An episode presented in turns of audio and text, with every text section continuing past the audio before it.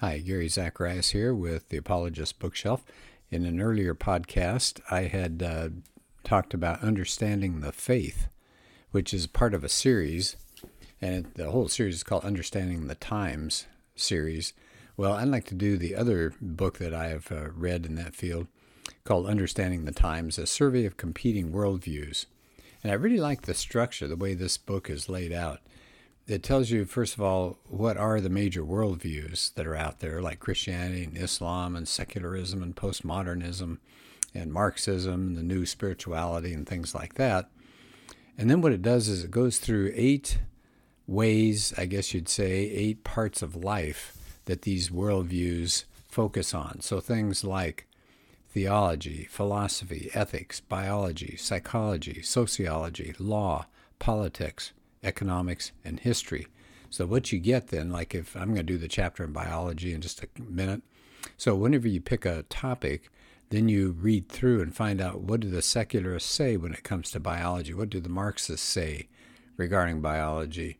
Postmodernists, new spirituality, Islam, and Christianity. So really by the time they finish, they've covered most of the major worldviews and how they wrestle with and how they uh, talk about these various aspects of life. So, interesting idea. Uh, I mean, I've read books on worldviews, but they don't go into this kind of detail with areas like philosophy or sociology. You know, what, what does Marxism say about sociology? What, do, what does Islam say about law? What does Marxism say about politics? Well, I'm guessing a lot. But anyway, so you've got the idea. Well, let's do the chapter on, by the way, the, the book is um, Jeff Myers and David Noebel. Okay, that's N O E B E L, Jeff Myers and David, David Noebel. Uh, powerful book. It's huge, but it's nothing that you necessarily have to read through. You could pick a topic and just read uh, the different worldviews and how they approach the topic. I wanted to do the chapter on biology. And it's interesting because it actually starts with that famous monkey trial in 1925, the Scopes trial in Tennessee. And they talk about the movie that was made out of it called Inherit the Wind and how backward it got it. It got everything about it backwards. Uh, but after that, it says um, it's talking about the conflict between faith and science. Of course, that was played up in the movie unfairly, by the way. The the real story, if you look at the actual events, very different than the movie. The movie was actually designed to make Christianity look bad. But anyway, so what they're going to focus on for this chapter says you biology becomes a battlefield in a sense that there's a conflict between faith and science. And so it says biologists study life, of course, and, and trying to find out what life is all about and how it came about and things like that. It says uh, the question of how life arose is part of every worldview. Every worldview has to wrestle with that and try to figure out how did life get started. It's the it's ground zero for building a meaningful meaningful view of the world, which is what a worldview is. And so it says once you talk about origins, that's your basic foundational level, and that steers the value of its people. So, for example, we talk about the Judeo Christian worldview. What's its origin story? It says that people who were morally culpable, culpable were made in God's image and for companionship with one another. And if you buy into that, if you think that's the way things got started, that leads to a, a view of free will it leads to the intrinsic value of human life and traditional marriage. If you buy into the Darwinian origin story, on the other hand, what do you have there? You have people in constant competition with, with each other, not trying to flourish in harmony, but to survive at the expense of others. A pursuit of unbridled power. Where you begin, they say, will determine where you end up. Great consequences. How, how should we organize our human society? So they're going to talk about those six worldviews that I mentioned to you earlier and see how they approach the study of life and how they support those views. So the first worldview is secularism. And I don't know how far I'm going to get with this because there's a lot of material in this chapter, but I'll, I'll get as far as I can, as quickly as I can. So, secularism. They start with a quote by George Gaylord Simpson Man is the result of a purposeless and natural process that did not have him in mind. He was not planned. And so the idea is the universe looks designed, but it's not. It's it's not at all. They believe that the Darwin explanation of evolution is correct, and that explains the complexity of life. Okay, the idea that living things by the way, they, they then go to two definitions microevolution and macro. Make sure we don't get them confused. The idea that living things have small adaptive changes over time, that's microevolution. So that'd be minor changes that we see inside species, for example, dogs or breeds of cows and things like that. So nobody argues about that. That's an observable part of science. But where we do have a struggle is the idea of macroevolution, that these changes can lead one species to become a totally different species. So what it does uh, basically macroevolution says see micro, see microevolution. Well, then that goes on. We can't see it, but that's what's happened over enough time. So now, when you use that word evolution, of course, you always want to ask people, what do you mean by that? That's one of Greg Koukl's questions. So when people use that term evolution, they're basically saying the first speck of life emerged from non living things and then slowly evolved into one celled organisms, some of which, through a ton of genetic mutation as natural selection, has turned into more complex organisms. And finally, ta da, here we are, human beings. Okay, so that's the background. So, the secularist view of biology is that no life exists that cannot be explained by unguided natural mechanisms. Now, how does that happen? It's natural selection acting on genetic mutation. So, uh, one they quote one leading evolutionary biologist, Francisco Ayala. He talks about in evolution there is no entity or person who is selecting these combinations of changes and all. So it says natural selection does not operate according to some preordained plan. So you notice again, God is totally out of this.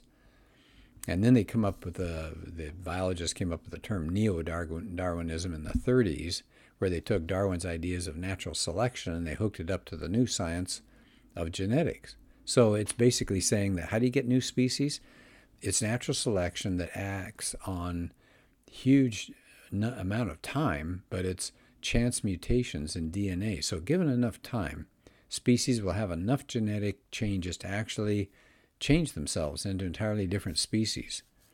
So it says, well, if that's the case, how would you know that it's true? How could you test this assertion that it's this random chain process going on for millions and millions and millions of years? And their answer, secular answer, would be it's got to be the fossil record. I mean, after all, if you got billions of animals, we, we should see some evidence and fossilized remains of that transition, moving from one animal to another. In fact, Carl Sagan, mouthpiece for anything atheistic, said, Evolution is a fact, amply demonstrated by the fossil record. Well, what's interesting is that in Darwin's day, the, the evidence was missing. People were just starting to dig into the ground some. And of course, Darwin and the followers hoped that, well, given enough time, they'll dig up enough uh, fossils and we'll begin to see this change that occurred. Uh, Stephen Jay Gould, a Harvard paleontologist, uh, admitted, though, that he says the overwhelming prevalence of stasis, in other words, no change, became an embarrassing feature of the fossil record. So we're not seeing that kind of change that's out there.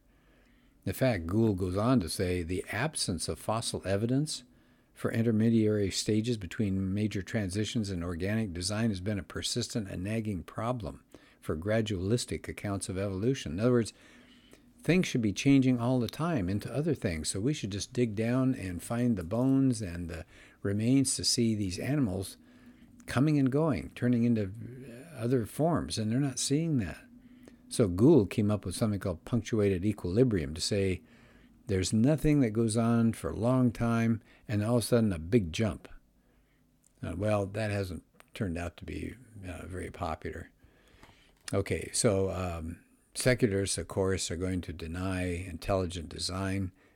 But the problem is they're just assuming that. They just assume at the beginning that no design is possible, so then they d- decide that no design took place. Yeah, no kidding, because they're starting with that as their premise, because they're secularists. Okay, so that's the secular view of biology. What about the Marxist view? Well, they, the Marxists, and starting with Marx, loved the idea of Darwin because it was kind of tying into his idea of class warfare. So for Marx, only matter existed, and then Darwin's theory, of course, made that plausible. And more importantly, he thought that evolutionary idea of Darwin would justify his view of human society. I mean, after all, if biological life evolves into greater complexity, maybe sociological life does too. And then you'd end up with you'd end up with his longed for classless state. So those two connect together, Marx and Darwin. Marx was hoping that history was spiraling upward, as the Darwin story was uh, talking about.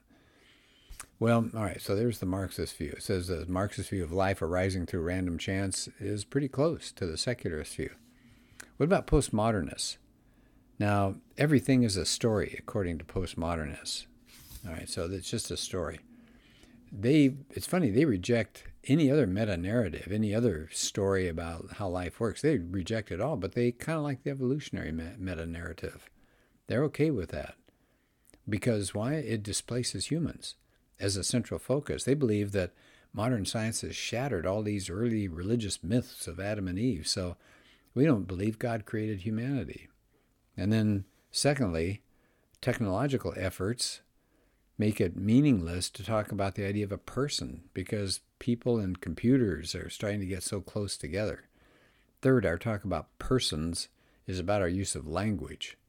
It's not any essential human being, it's just language, just jabber jabber talk. Okay. Postmodernists seem to have given up on the search for objective knowledge. So if if we think we have it, they seem to say it must be in all our heads. Chance rules. Of course, that's Darwin's idea, isn't it? Chance rules. Christian uh, people have no purpose. Christians say no. It's still worthwhile to search for true knowledge. So postmodernists are a little discouraged about the whole idea of uh, searching for how things happen. What about new spirituality? Here's a, another worldview. New spiritualist biology is based on the idea of evolutionary change over time. They call it spiritual evolution, not biological evolution. It's just the idea that humanity is moving upward toward higher consciousness. Deepak Chopra says the same thing. He's, of course, a spokesperson for this. By the way, he's uh, debated with Greg Koukl. If you have a chance to see uh, that debate, that would be worthwhile because uh, Koukl does a great job. But Chopra says spirituality can be seen as a higher form of evolution. So there, we're heading toward a collective consciousness, a higher consciousness. Our thoughts are evolving. Now, not everybody's going to evolve at the higher, at the even rate, though, toward this higher consciousness. But when enough people get to this level of higher consciousness, others get absorbed or evolve into this enlightened collective consciousness. Okay, so you just you need to be a catalyst. You don't it doesn't have to be everybody, just some people. And so eventually there'll be some kind of evolutionary leap into a higher consciousness and they'll pull everybody up with them. Okay, and then once that higher consciousness is achieved, humanity will be at one with itself in collective godhood. They'll be together in consciousness, in oneness, or you know, whatever term that you want to come up with. So evolutionary biology for these new spiritualists isn't really important in and of itself, except that it's a starting point for us to leap toward that higher consciousness. Here's another worldview Islam. Actually, Islam is very close to Christianity. They both of them reject this materialistic worldview, and they said that there is a God and that He did create. So they actually are beginning to be attracted. Muslim uh, scholars are being attracted to the idea of intelligent design. And at the end of that section, the authors say this is good news for Christians wishing to dialogue with Muslims there are certain places where there's common ground. And it says biology turns out to be one of these areas. Well, then the last worldview is Christianity. Pretty obvious, but we know that uh, Christianity says there's a God and He created us. Now, He says, of course, we got a little skirmishing going on here. Is like, when did this happen? How did it happen? There are about three main views that they point out among Christians regarding how creation took place. I think they're even more than that when you read Genesis. I've done a talk on uh, the approaches to Genesis, but these are the three probably most famous. First is what's called young age creationism, that something like 6,000 years ago, God created all living organisms pretty much in their present uh, form. Then there's something called progressive creationism, some kind, sometimes called old earth. God created all these organisms over time at, at different time periods, but it was God doing it. It was not uh, evolution. So progressive creationists are not evolutionists. Third one is called theistic evolution, that God works through evolution. Uh, I think that's got some huge problems, but anyway, I agree. Those are the three main ideas out there. Um, so the main thing is that all three of those groups agree that the universe, and especially life on Earth, had to have a designer. And so I'm going to uh, probably stop at this point because I will do a separate talk sometime on why Christians buy into God doing this as opposed to evolution doing it. But um, yeah, because there, there's still some more material here. Like I said, this is a book that's rich. It's got a lot of material. So I wanted to especially spend the time in this podcast to let you know what other worldviews say about biology. So I hope this gives you an idea. Like I said, it covers these major worldviews and it looks at all these aspects of life, uh, things like ethics and biology, like I did, law, sociology, economics, history, but from these various worldview perspectives. And then we show we can show as we read this material, we can show that Christianity actually offers the best answers.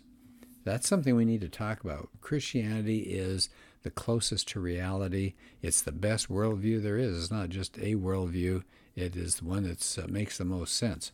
So, again, the book is called Understanding the Times. It's a survey of competing worldviews. Powerful, lots of good material in here. Uh, Del Tackett, who's a researcher and architect of something called the Truth Project, says this is a worldview classic. And other people are giving it thumbs up. So, something you might want to consider. Good book.